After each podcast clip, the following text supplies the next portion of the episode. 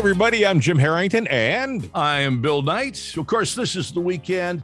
It is uh, actually uh, spring, the equinox on Sunday. So enjoy your weekend. You deserve it with all the crazy news that we are tracking this weekend because that's how we hang and that's what we do. kind of a boring life, isn't it? Huh? yeah, we are. Well, you know, we can do it in the comfort of our homes in our pajamas unless we go outside to, uh, you know, sit in the yard or on the porch. The neighbors don't want to see me in my pajamas. I can tell you that. If something happens over the weekend that's really important, Bill and I will be back with an update. Otherwise, we'll see you on Monday with more of It's Another Day.